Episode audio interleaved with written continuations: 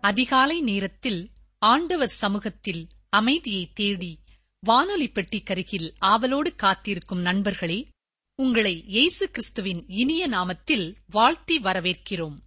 உம்முடைய வசனம் என் கால்களுக்கு தீபமும் என் பாதைக்கு வெளிச்சமுமாயிருக்கிறது. சங்கீதம் நூற்று பத்தொன்பது நூற்று ஐந்து.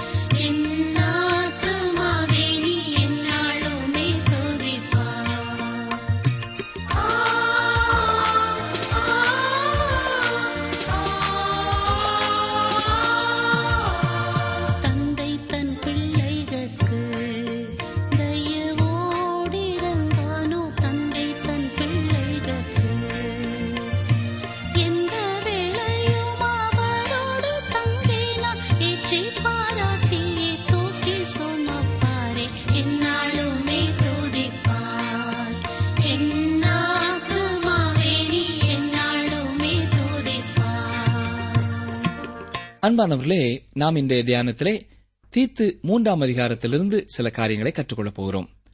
இந்த தீத்து நிறுவத்திலே தேவன் சபையை பற்றி என்ன விரும்புகிறார் என்பதை குறித்த ஒரு அருமையான ஓவியத்தை பார்க்கிறோம். நாம் முதலாம் அதிகாரத்திலே சபையானது ஒரு ஒழுங்கு செய்யப்பட்ட அமைப்பாக இருக்க வேண்டும் என்று தேவன் விரும்புகிறார் என்று பார்த்தோம். இரண்டாவது அதிகாரத்திலே சபையானது ஆரோக்கியமான உபதேசத்தை உடையதாக இருக்க வேண்டும் என்று பார்த்தோம். நாம் இந்த அதிகாரத்திலே சபையானது நற்கிரியைகளை செய்கிறதாக இருக்க வேண்டும் என்று தேவன் விரும்புகிறார் என்று பார்க்கிறோம். தீர்த்து மூன்றாம் அதிகாரம் முதலாம் வசனத்தை பாருங்கள். துறைத்தனங்களுக்கும் அதிகாரங்களுக்கும் கீழ்ப்படிந்து அடங்கியிருக்கவும் சகலவிதமான நற்கிரியைகளையும் செய்ய ஆயத்தமாயிருக்கவும். சபையின் உறுப்பினர்கள் சட்டத்திற்கு கீழ்ப்படிந்து போகிறவர்களாக இருக்க வேண்டியது அவசியம் என்ற கருத்தை இந்த அதிகாரத்தின் துவக்கத்திலேயே பவுல் சொல்கிறார் இப்படிப்பட்ட உறுப்பினர்களை சபை உடையதாக இருக்க வேண்டும் என்று தேவனும் வாஞ்சிக்கிறார். ஒரு விசுவாசியானவன் தான் வாழும் நாட்டின் சட்டத்திட்டங்களுக்கு கீழ்ப்படிய வேண்டியது அவசியம். தேவனோடு உள்ள நம்முடைய உறவிற்கும் தேவனுக்கு நாம் செய்ய வேண்டிய கடமைக்கும் பிரச்சனையும் முரண்பாடும் சட்டத்தால் வராதவரை அதற்கு கீழ்ப்படியத்தான் செய்ய வேண்டும். நாம் அநேக சட்டங்களை மிகவும் கவனக்குறைவாக எடுத்து விடுகிறோம் உதாரணமாக ஒரு வழி பாதையிலே நாம் மீறி நுழைந்து சென்று விடுகிறோம். வாகனங்களை நிறுத்தக்கூடாது என்ற பலகைகளை வைத்திருக்கும் இடத்திலேயே நம்முடைய வாகனங்களை நிறுத்தி வைத்து விடுகிறோம். இதுபோன்ற அநேக சட்டங்களை நாம் மதிக்காது அல்லது கண்டுகொள்ளாமல் இருந்து விடுகிறோம். இது எல்லாமே தவறுதான் பிரியமானவர்களே. நாம் அதிகாரங்களுக்கும் சட்டத்திட்டங்களுக்கும் கீழ்ப்படிய வேண்டியது அவசியம். அதே வேளையிலே மற்றொரு காரியம் நமக்கு பிரச்சனையாக வரும் வாய்ப்பு இருக்கிறது. அதாவது நம்முடைய விசுவாச வாழ்க்கைக்கு இடையூறாக சில வேளைகளிலே சட்டத்திட்டங்கள் வரலாம். அந்த வேளையில என்ன செய்வது? நாம் தேவனுடைய சத்தியத்திற்கே கீழ்ப்படிய வேண்டியது அவசியம். அப்போஸ்தலர்கள் இயேசுவின் நாமத்தை பிரசங்கித்து அற்புத அடையாளங்களை செய்தபொழுது மத தலைவர்கள் அவர்களை இயேசுவின் நாமத்தை குறித்து போதகம் பண்ணக்கூடாது என்று கட்டளையிட்டார்கள். ஆனால் அதற்கு அப்போஸ்தலர்கள் கீழ்ப்படியவில்லை. அப்போஸ்தலர் நடவடிக்கையின் புஸ்தகம் ஐந்தாம் அதிகாரம் பதினேழாம் வசனம் முதல் அந்த அதிகாரம் முடியும் வரை உள்ள வசனங்களிலே இதை குறித்து பாருங்கள். இவ்வாறு நீங்கள் செய்தது என்ன என்று மத தலைவர்கள் அவர்களை வினவிய பொழுது பேதர்வும் மற்ற அப்போஸ்தலர்களும் கொடுத்த பதிலை அப்போஸ்தலர் ஐந்தாம் அதிகாரம் இருபத்தி ஒன்பதாம் வசனத்திலே பார்க்கலாம். அதற்கு பேதுருவும் மற்ற அப்போஸ்தலரும் மனுஷருக்கு கீழ்ப்படுகிறதை பார்க்கிலும் தேவனுக்கு கீழ்ப்படுகிறதே அவசியமாயிருக்கிறது என்றார்கள். ஆம் அருமையானவர்களே இப்படிப்பட்ட சூழ்நிலைகளிலே பரலோக சட்டமே முக்கியம். நம்முடைய சபை ஆராதனையில் உள்ள பிரசங்கத்திலே இந்த காரியத்திற்காக ஒரு பத்து நிமிடமாவது ஒதுக்க வேண்டும். சபை உறுப்பினர்கள் சட்ட திட்டங்களுக்கு எவ்வாறு கீழ்ப்படிய வேண்டும்? எவ்வாறு கீழ்ப்படிவது குறித்து வேதம் சொல்லும் காரியங்கள் போன்றவற்றை விளக்கி கூற வேண்டும். நாம் கீழ்ப்படியும் பொழுது ஒரு மனிதனுக்கு அல்ல ஒரு அலுவலகத்திற்கு அல்லது ஒரு துறைக்கு நாம் கீழ்ப்படுகிறோம். நீங்கள் ஒருவேளை ஒரு அதிகாரியை மதிக்க தவறுகிறீர்கள் என்றால் நீங்கள் அந்த அதிகாரியை அல்ல அந்த அதிகாரி பணிபுரியும் அலுவலகத்தை அல்லது அந்த துறையை மதிக்கவில்லை என்றே அர்த்தம். அந்த அதிகாரிகள் இல்லாமல் நிர்வாகம் குழம்பி போய்விடும் என்பதை நாம் அறிய வேண்டும். ஆகவே நாம் அதிகாரிகளை சட்ட திட்டங்களை மதிக்க வேண்டும். ரோமர் பதிமூன்றாம் அதிகாரம் முதலாம் வசனத்திலே தேவனாலே அன்றி ஒரு அதிகாரமும் இல்லை என்று வாசிக்கிறோம். ஆகவே தேவனால் ஏற்படுத்தப்பட்ட இந்த அதிகாரங்களுக்கு நாம் கீழ்ப்படிய வேண்டியது அவசியம். அடுத்ததாக இந்த இடத்திலே நமக்கு ஒரு கேள்வி எழும்புகிறது. தேவனை பின்பற்றுகிறவர்கள் அரசியலிலே ஈடுபடலாமா ஈடுபடக்கூடாது என்பதுதான் அது. சபையில் உள்ள ஒரு தனிப்பட்ட மனிதன் அரசியலிலே ஈடுபடுவது தவறல்ல. அதற்காக தீவிரமாக இறங்க வேண்டும் என்பது அர்த்தமல்ல. ஆனால் சபையானது அரசியலிலே இறங்கக்கூடாது. அதே வேளையிலே ஆவியானவர் சபையிலே வல்லமையாக செயல்படும் பொழுது வல்லமையான ராஜாக்கள் ஆட்சியாளர்கள் புறப்படுவார்கள் என்பது வரலாறு கண்ட உண்மை. உதாரணமாக இங்கிலாந்திலே வெஸ்லின் இயக்கம் ஏற்பட்ட பொழுது வெஸ்லி அவர்கள் இங்கிலாந்து ராஜாவையோ சபையையோ சீர்திருத்தம் செய்ய முனையவில்லை. அவர் வெளியிலே சென்று தேவனுடைய வார்த்தையை பிரசங்கித்தார். அநேகர் மாற்றமடைந்தார்கள். அநேக பெரும் தலைவர்கள் தங்களுடைய பாவ வழிகளிலிருந்து மனம் திரும்பினார்கள். குடிகாரர்கள் சூதாட்டக்காரர்கள் ஏழைகள் மீது கரிசனை இல்லாதவர்கள் போன்றோரெல்லாம் தேவனிடமாக திரும்பினார்கள். இவர்கள் எல்லாரும் தொழிலாளர்கள் நலனுக்காக பாடுபட ஆரம்பித்தார்கள். இவ்வாறு வெஸ்லின் இயக்கத்தோடு சேர்ந்து இவர்கள் செயல்பட ஆரம்பித்தார்கள். எனவே தொழிலாளர் நலனுக்காகவும் குழந்தை தொழிலாளர் பிரச்சனைகளை காக்கவும் சட்டம் இயற்றப்பட்டது. ஆம் அருமையானூர்லே ரட்சிக்கப்பட்ட தலைவர்கள் தேவை. இவர்கள் சபைகளில் இருந்தே உருவாகிறார்கள். அடுத்ததாக சகலவிதமான நற்கிரியைகளையும் செய்ய ஆயத்தமாய் இருக்கவும் என்று வசனத்திலே பார்க்கிறோம். சபையானது தனது உறுப்பினர்களுக்கு நற்கிரியைகளை செய்ய உற்சாகப்படுத்துகிறதாக கற்றுக்கொள்ளும் வாய்ப்பை கொடுக்கிறதாக இருக்க வேண்டும். எனவே ஒரு சபையானது நற்கிரியைகளை செய்வதற்கு எப்பொழுதும் ஆயத்தமாய் இருக்க வேண்டும். நற்கிரியைகளை செய்வதற்கென்று மாதந்தோறும் நிதியை ஒதுக்கி வைக்கிறதாக ஒரு சபை இருக்க வேண்டும். இதனைத் தொடர்ந்து எதிர்மறையான காரியங்கள் சிலவற்றை இரண்டாம் வசனத்திலே நாம் பார்க்கிறோம். ஒருவனையும் தூஷியாமலும் சண்டை பண்ணாமலும் பொறுமை உள்ளவர்களாய் எல்லா மனுஷருக்கும் சாந்த குணத்தை காண்பிக்கவும் அவர்களுக்கு நினைப்பூட்டே. ஒருவனையும் தூஷியாமலும் நாம் ஒருவரையும் நிந்திக்காமல் அதேபோல மற்றவர்களை பற்றி குறைத்து கூறப்பட்ட காரியத்தை மீண்டும் எடுத்துக் கூறாமலும் இருக்க வேண்டும் என்று தேவன் கூறுகிறார். நீங்கள் ஒருவேளை கேட்கிற காரியத்தை எல்லாம் நம்பாமல் இருக்கலாம். ஆனால் நாம் கேட்ட காரியத்தை திரும்ப கூறுகிறவர்களாக இருப்போம். அது பாவம்தான். இதை குறித்தே இங்கே பவுல் சொல்லிக் கொண்டிருக்கிறார். நாம் கேட்டதை திரும்ப கூறுகிறவர்களாக இருக்கக்கூடாது. அநேக தீமையான கருத்துக்கள் ஒருவரை விட்டு ஒருவராக அது உண்மை என்று சொல்வதற்கு ஆதாரமே இல்லாமல் கடந்து போகிறதை இந்நாட்களிலே நாம் பார்க்கிறோம். ஆதாரம் இல்லாமலேயே இப்படிப்பட்ட வதந்திகள் பெரிய காரியங்களை செய்துவிடும். ஒரு சிலர் தங்கள் காதுகளிலே வந்து யாராவது எதையாவது முணுமுணுத்தாலும் உண்மை என்று நம்பிவிடுவார்கள். இருந்த போதிலும் சபையின் உறுப்பினர்களிலே ஒருவர் தீமையான காரியங்களை செய்கிறார் என்பதற்கு உறுதியான ஆதாரங்கள் சபைக்கு இருக்குமாயின் அவர்களுடைய பெயரை வெளியிட வேண்டும். அவர்களை அழைத்து கண்டித்து உணர்த்த வேண்டியது அவசியம். அப்போ பவுலை கவனித்து பார்த்தீர்களானால் அவர் இவ்வாறு தீமை செய்கிறவர்களை தன்னுடைய நிருபத்திலே குறிப்பிட்டு சொல்லுகிறதை பார்க்கிறோம். கண்ணானாகிய அலெக்சாந்தர் பிகல்லு இமெனேயு பிளேத்து போன்ற பெயர்களை பவுல் குறிப்பிட்டிருக்கிறார். தேமா இப்பிரபஞ்சத்தின் மேல் ஆசை வைத்து போய்விட்டதாகவும் பவுல் சொல்ல நாம் கேட்கிறோம். இப்பொழுது தீத்து மூன்றாம் அதிகாரம் மூன்றாம் வசனத்தை பாருங்கள். ஏனெனில் முற்காலத்திலே நாமும் புத்தியினரும் கீழ்ப்படியாதவர்களும் வழிதப்பி நடக்கிறவர்களும் பலவித இச்சைகளுக்கும் இன்பங்களுக்கும் அடிமைப்பட்டவர்களும் துர்க்குணத்தோடும் பொறாமையோடும் ஜீவனம் பண்ணுகிறவர்களும் பகைக்கப்படத்தக்கவர்களும் ஒருவரை ஒருவர் பகைக்கிறவர்களுமாயிருந்தோம். ரட்சிக்கப்படாதவர்களை பற்றிய ஓவியம் இது. இயேசு கிறிஸ்துவை நீங்களும் நானும் ஏற்றுக்கொள்ளாததற்கு முன்பு எப்படி இருந்தோம் என்பதை பற்றிய ஒரு விளக்கம்தான் இது. நாம் புத்தியினராக கீழ்ப்படியாதவர்களாக வழிதப்பி நடக்கிறவர்களாக பலவித இச்சைகளுக்கும் இன்பங்களுக்கும் அடிமைப்பட்டவர்களாக துர்க்குணத்தோடும் பொறாமையோடும் ஜீவனம் பண்ணுகிறவர்களாக பகைக்கப்படத்தக்கவர்களாக ஒருவரை ஒருவர் பகைக்கிறவர்களாக நாம் இருந்தோம். இதுவே இழந்து போன உலகத்தின் ஒரு ஓவியமாய் இருக்கிறது. நீங்கள் ஒரு அவிசுவாசியின் வீட்டிற்கு சென்றால் இந்த காரியங்கள் அனைத்தையும் உங்கள் கண்கூடாக பார்க்க முடியும். எந்த அலுவலகத்திலும் வியாபாரத்திலும் தொழிற்சாலையிலேயும் இந்த காரியங்களை காண முடியும். சரி இது கூட பரவாயில்லை. இந்த காரியங்கள் சபைகளிலேயும் விசுவாசிகள் மத்தியிலேயும் காணப்படுவதே பரிதாபமான காரியமாகும். இங்கே பொறாமை மற்றும் குறைத்து கூறுதல் வெறுத்தல் போன்றவை எல்லாம் அன்பு என்ற வெள்ளி முலாமினால் பூசி மெழுகப்பட்டிருக்கும். அன்பு என்ற போர்வைக்குள்ளே அவைகள் மறைந்து கிடக்கும். ஏனென்றால் இவர்கள் தேவ பிள்ளைகள்.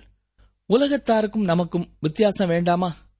சபையிலே ஏகப்பட்ட பிரிவினைகள் குழுக்கள் காணப்படுகிறதை இந்நாட்களிலேயும் நாம் பார்க்கிறோம். ஆனாலும் அவர்கள் சபை விசுவாசத்திலே பெருகி இருப்பதாக பெருமை பாராட்டுவார்கள். இது கிறிஸ்துவின் நாமத்திற்கு நிந்தனையை கொண்டு வரக்கூடிய காரியமாகும். இந்த வசனத்திலே கூறப்படும் செய்தி அவிசுவாசியை பற்றியதாகும். இது உங்களையோ என்னையோ பற்றி கூறப்படுகிற செய்தியாக இருக்கக்கூடாது. தொடர்ந்து நான்காம் ஐந்தாம் வசனங்களை பாருங்கள்.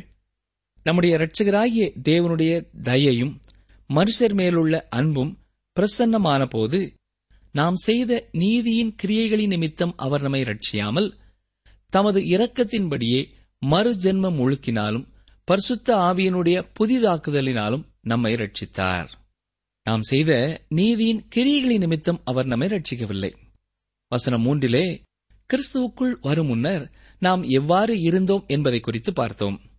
நாம் கிறிஸ்தவ வாழ்க்கையிலே வந்தவுடன் பரலோகம் சென்று விட்டோம் என்று நினைக்கக்கூடாது. இந்த பூமியிலேதான் வாழ்கிறோம் என்பதை மறந்துவிடக்கூடாது.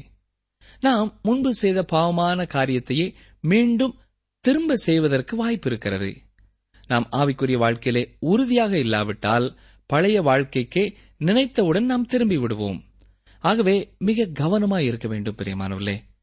நாம் புத்தாண்டின் துவக்கத்திலே எடுத்துக்கொள்ளும் புதிய தீர்மானங்களினாலே ஆவிக்குரிய வாழ்க்கையிலே வளர்ந்துவிட முடியாது. அவற்றை கைக்கொள்வதனாலேயே முன்னேற முடியும். நீங்கள் நியாயமான காரியங்களை நல்ல காரியங்களை உதவிகளை செய்வதன் அடிப்படையிலேயும் நீங்கள் ரட்சிக்கப்படுவதில்லை.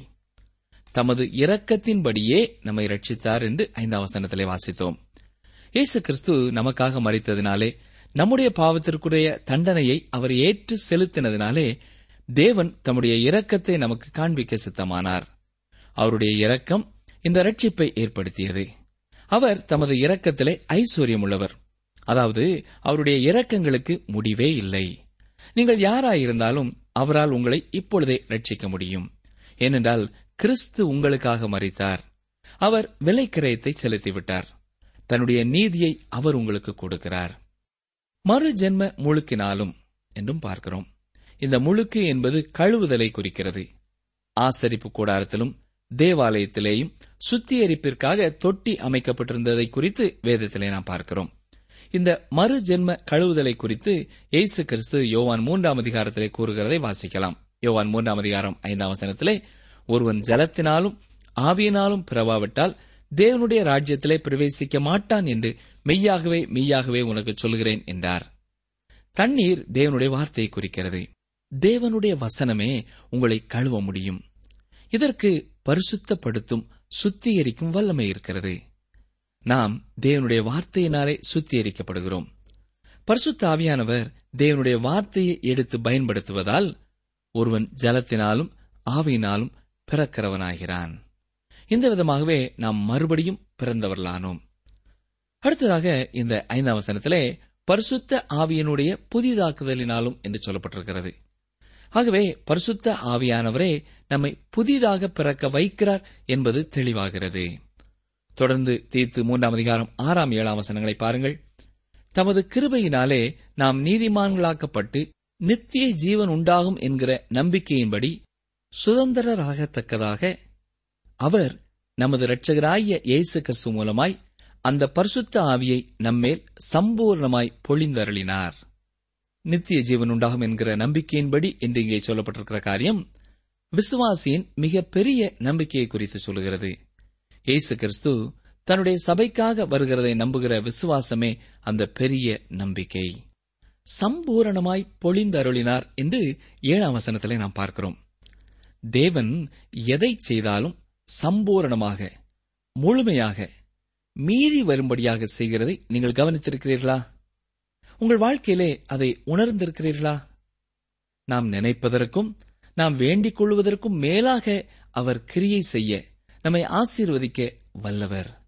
எனக்கு பிரியமான சகோதரனை சகோதரியே உங்களுடைய வாழ்க்கையிலே அப்படி தேவன் செய்த காரியங்களை சற்றே நினைவு கூர்ந்து அவருக்கு ஸ்தோத்திரம் செலுத்துவீர்களா? தேவன் சம்பூர்ணமாய் பொழிய பண்ணுகிறவர். தீர்த்து மூன்றாம் அதிகாரம் எட்டாம் வசனத்திற்கு வாருங்கள். இந்த வார்த்தை உண்மை உள்ளது. தேவனிடத்தில் விசுவாசமானவர்கள் நற்கிரியைகளை செய்ய ஜாக்கிரதையாயிருக்கும்படி நீ இவைகளை குறித்து திட்டமாய் போதிக்க வேண்டும் என்று விரும்புகிறேன். இவைகளே நன்மையும் மனுஷருக்கு பிரயோஜனமுமானவைகள். ஒரு மனிதன் தேவனுடைய கிருபையினாலே ரட்சிக்கப்படுகிறான் என்பது சத்தியமான ஒரு காரியம். ஆனால் அதற்காக அவன் நற்கிரியைகளை செய்வதிலிருந்து விலகி இருந்து விட முடியாது. ஆம் நாம் நற்கிரியைகளை செய்வதனாலே ரட்சிக்கப்படவில்லை நற்கிரியைகளை செய்யும்படிக்கே ரட்சிக்கப்பட்டிருக்கிறோம். நற்கிரியைகளை செய்ய ஜாக்கிரதையா இருக்க வேண்டும் என்று பவுலிங்கே சொல்கிறார். தீத்து இந்த காரியத்தை அவர்களுக்கு உறுதியாக போதிக்க வேண்டும் என்றும் பவுல் தீத்துவிடம் கேட்டுக்கொள்கிறார். எனக்கு அருமையான சகோதரனே சகோதரியே நீங்கள் ரட்சிக்கப்பட்ட பின்னர்தான் நற்கிரிகளை குறித்து தேவன் உங்களோடு பேசுவார். அதற்கு முன்பு வரை உங்களுடைய நற்கிரியைகளை குறித்து தேவன் ஆர்வம் காட்டப் போவதில்லை. ஏனென்றால் நீங்கள் நற்கிரியைகள் என்று அழைக்கிறது அவருடைய பார்வையிலே குப்பை போல இருக்கிறது என்று வேத புஸ்தகம் சொல்கிறது தயவு கூர்ந்து வேத புஸ்தகம் உங்கள் அருகிலே இருக்கும் என்றால் எடுத்து பாருங்கள். ஏசாயா தீர்க்கதரிசியின் புஸ்தகம் அறுபத்தி நான்காம் அதிகாரம் ஆறாம் வசனம். நாங்கள் அனைவரும் தீட்டானவர்கள் போல இருக்கிறோம். எங்களுடைய நீதிகள் எல்லாம் அழுக்கான கந்தை போல இருக்கிறது. நாங்கள் அனைவரும் இலைகளைப் போல் உதிருகிறோம். எங்கள் அக்கிரமங்கள் காற்றைப் போல் எங்களை அடித்துக் கொண்டு போகிறது. ஆம் பிரியமானவர்களே மனிதனுடைய நீதியெல்லாம் தேவனுடைய பார்வையிலே அழுக்கான கந்தையைப் போலத்தான் இருக்கிறது. அவர் உங்களுடைய சுய நீதியை விரும்புகிறதில்லை. அவர் உங்களை ரட்சிக்க விரும்புகிறார். நீங்கள் எந்த நிலையிலே இருக்கிறீர்களோ அப்படியே அவரிடத்திலே மனம் திரும்பி வந்தால் அவர் உங்களை ரட்சிப்பார். ஏனென்றால் அவர் உங்களுக்காக சில காரியங்களை செய்திருக்கிறார். நீங்கள் ரட்சிக்கப்படுவதற்காக ஏதாவது நற்கிரிகளை செய்ய வேண்டும் என்று உங்களை தேவன் கேட்பதில்லை. நீங்கள் தேவனுக்காக என்ன செய்யக்கூடும்? நீங்கள் ரட்சிக்கப்பட்ட பின்பதாக நீங்கள் தேவனுடைய பிள்ளையான பிறகு நற்கிரிகளை செய்ய வேண்டும் என்று தேவன் எதிர்பார்க்கிறார். தேவனுடைய வார்த்தையை மற்றவர்களுக்கு கொடுக்கும் அந்த நல்ல பணியிலே நீங்கள் ஈடுபாடு கொள்ள வேண்டும் என்றும் தேவன் விரும்புகிறார். நற்கிரிகளை செய்ய ஜாக்கிரதையாய் இருக்கும்படி என்று இங்கே வசனம் சொல்வதை நாம் கவனிக்க வேண்டும். நாம் பார்த்த இந்த காரியங்களை மனதிலே கொண்டு சிந்தித்து வழிகளை ஆராய்ந்து தேவனுக்காக கிரியை செய்வதிலே கவனமாய் இருக்கும்படியாக நமக்கு சொல்லுகிறார். தீத்து மூன்றாம் அதிகாரம் ஒன்பதாம் வசனத்திற்கு வாருங்கள். புத்தியீனமான தர்க்கங்களையும் வம்ச வரலாறுகளையும் சண்டைகளையும் நியாயப்பிரமாணத்தை குறித்து உண்டாகிற வாக்கு தத்தங்களையும் விட்டு விலகு. அவைகள் அப்பிரயோஜனமும் வீணுமாயிருக்கும். நாம் நம்முடைய விசுவாசத்தை காத்துக்கொள்ள வேண்டியது அவசியம். ஆனால் அதற்காக நாம் வாக்குவாதத்தினாலே அதை செய்ய வேண்டும் என்பது இல்லை. இதனாலே ஒரு சிறந்த பயன் எதுவும் ஏற்பட்டுவிடப் போவதில்லை. அவ்வாறு செய்வதனாலே நாம் எவரையும் கிறிஸ்துவனிடத்திலே வழிநடத்திவிட முடியாது. நீங்கள் ஒரு மனிதரை உங்கள் வாக்குவாத திறமையினாலே வென்று விடுகிறீர்கள் என்று வைத்துக் கொள்வோம் அது அந்த மனிதனுடைய இருதயத்தை தொடப்போவதில்லை ஆகவே அவன் கிறிஸ்துவண்டை வரப்போவதும் இல்லை புத்தியீனமான தர்க்கங்களையும் வம்ச வரலாறுகளையும் சண்டைகளையும் நியாயப்பிரமாணத்தை குறித்து உண்டாகிற வாக்குவாதங்களையும் விட்டு விலகுங்கள். ஆகவே சில காரியங்களிலே நாம் தலையிட்டு செயல்படக்கூடாது. ஒரு ஊழியர் இவ்வாறு கூறுகிறார் நான் அநேக புத்தகங்களை எழுதி வெளியிடுகிறவன் ஆனாலும் நான் சில காரியங்களை குறித்து எழுதுகிறதில்லை. சிலர் சாத்தானை பற்றி ஒரு புத்தகம் எழுதி வெளியிடுங்கள் என்று என்னிடத்திலே கேட்டுக்கொண்டார்கள் ஆனால் நான் அதை வெளியிட விரும்பவில்லை. நான் அந்த காரியத்திலே தலையிடவும் விரும்பவில்லை. அதற்கு மாறாக மக்களுக்குள்ளே வாசம் பண்ண விரும்புகிற பரிசுத்த ஆவியானவரை குறித்தே புத்தகம் வெளியிட விரும்புகிறேன் என்று சொன்னார். இதற்காக அவர் கொடுக்கிற காரணம் என்ன தெரியுமா? பரிசுத்த ஆவியானவர் ஒரு மனிதருக்குள்ளே இருந்தால் எந்த ஒரு பிசாசும் அவனை அண்ட முடியாது. ஒன்றியோவான் நான்காம் அதிகாரம் நான்காம் வசனத்தின்படி உலகத்தில் இருக்கிறவனிலும் உங்களில் இருக்கிறவர் பெரியவர் என்று சொல்லப்பட்டிருக்கிறது. ஆம் பிரியமானவர்களே இதையே நாம் அறிய வேண்டும் எப்பொழுதும் மனதிலே வைத்திருக்க வேண்டும் என்பது அவசியமானதாயிருக்கிறது. மற்றவை நம்மை வழிவிலக செய்யக்கூடியது. அப்போஸ் பவுல் இந்த வசனத்திலே விட்டு விலகக்கூடிய காரியங்களிலே சில உண்டு என சொல்கிறார். தொடர்ந்து தீத்து மூன்றாம் அதிகாரம் பத்தாம் வசனத்தை பாருங்கள். வாசிக்கிறேன்.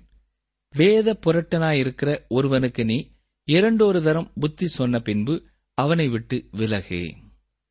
வேத புரட்டர்களோடு நாம் ஐக்கியப்பட்டு செயல்பட வேண்டும் என்பது தேவையில்லை. தேவனுடைய வார்த்தைகளுக்கு எதிரான கருத்துக்களை உடையவர்களோடு கூட நாம் ஒத்துப்போக வேண்டும் என்பது அவசியமில்லை. நாம் அவர்களை விட்டு விலகி இருக்க வேண்டும் என்றே வேத வசனம் நமக்கு சொல்கிறது அவர்களை தனியே விட்டுவிடுங்கள். அவர்களை புறக்கணித்து தள்ளிவிடுங்கள். தீத்து மூன்றாம் அதிகாரம் பதினோராம் வசனம் பாருங்கள். அப்படிப்பட்டவன் நிலை தவறி தன்னிலே தானே ஆக்கினை தீர்ப்புடையவனாய் பாவம் செய்கிறவன் என்று அறிந்திருக்கிறாயே. இந்த வேத புரட்டன் யார் தெரியுமா? இவன் சத்தியத்தை அறிந்தவன் அதிலிருந்து பின்வாங்கினவன். ஆகவே இவர்களுடைய பேச்சு மிகவும் வஞ்சனையானதாக இருக்கும். இவர்கள் வேதத்தை புரட்டி பேசி மற்றவர்களும் விசுவாசத்தை விட்டு வழி விலகி போக பாடுபடுகிறவர்களாயிருக்கிறார்கள் தீத்து மூன்றாம் அதிகாரம் பன்னிரண்டு முதல் பதினான்கு வரை பார்க்கும் பொழுது நற்கிரிகளை குறித்து இங்கே மீண்டும் இறுதியாக பவுல் சொல்கிறார் வசனம் பதினான்கு பாருங்கள்.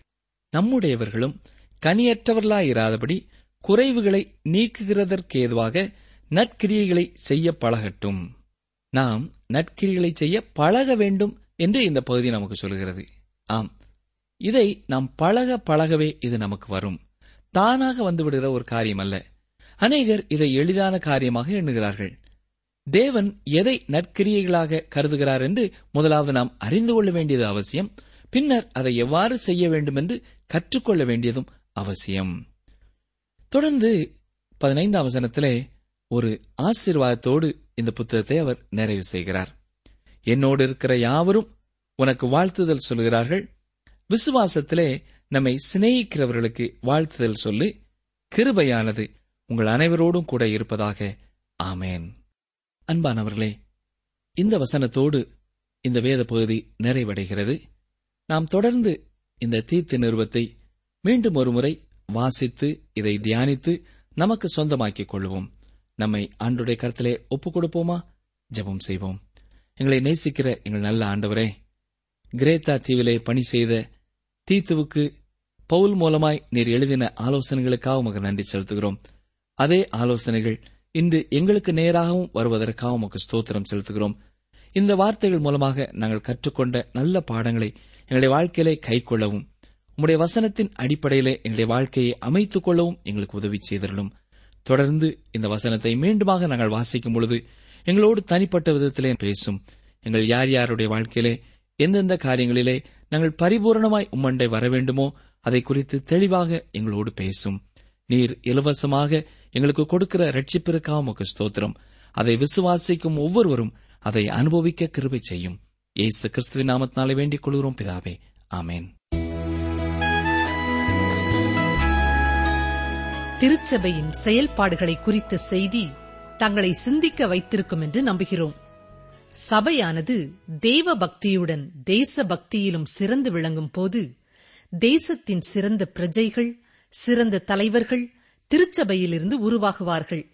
மற்றவர்களை குறை கூறுவதையும் வதந்திகளையும் வாக்குவாதங்களையும் தவிர்த்து விசுவாசத்தை காத்துக் கொள்வதோடு எப்பொழுதும் நற்கிரியைகளை செய்ய ஆயத்தமாக இருக்க வேண்டும்.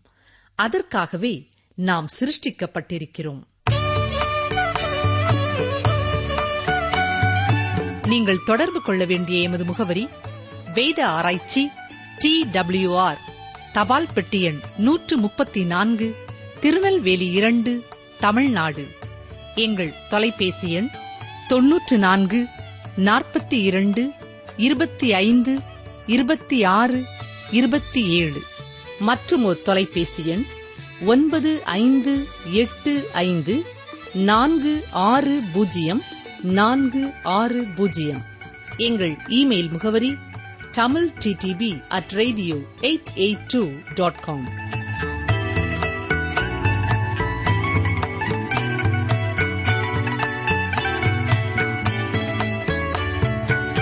உம்முடைய கூடாரம் சமாதானத்தோடு இருக்க காண்பீர்.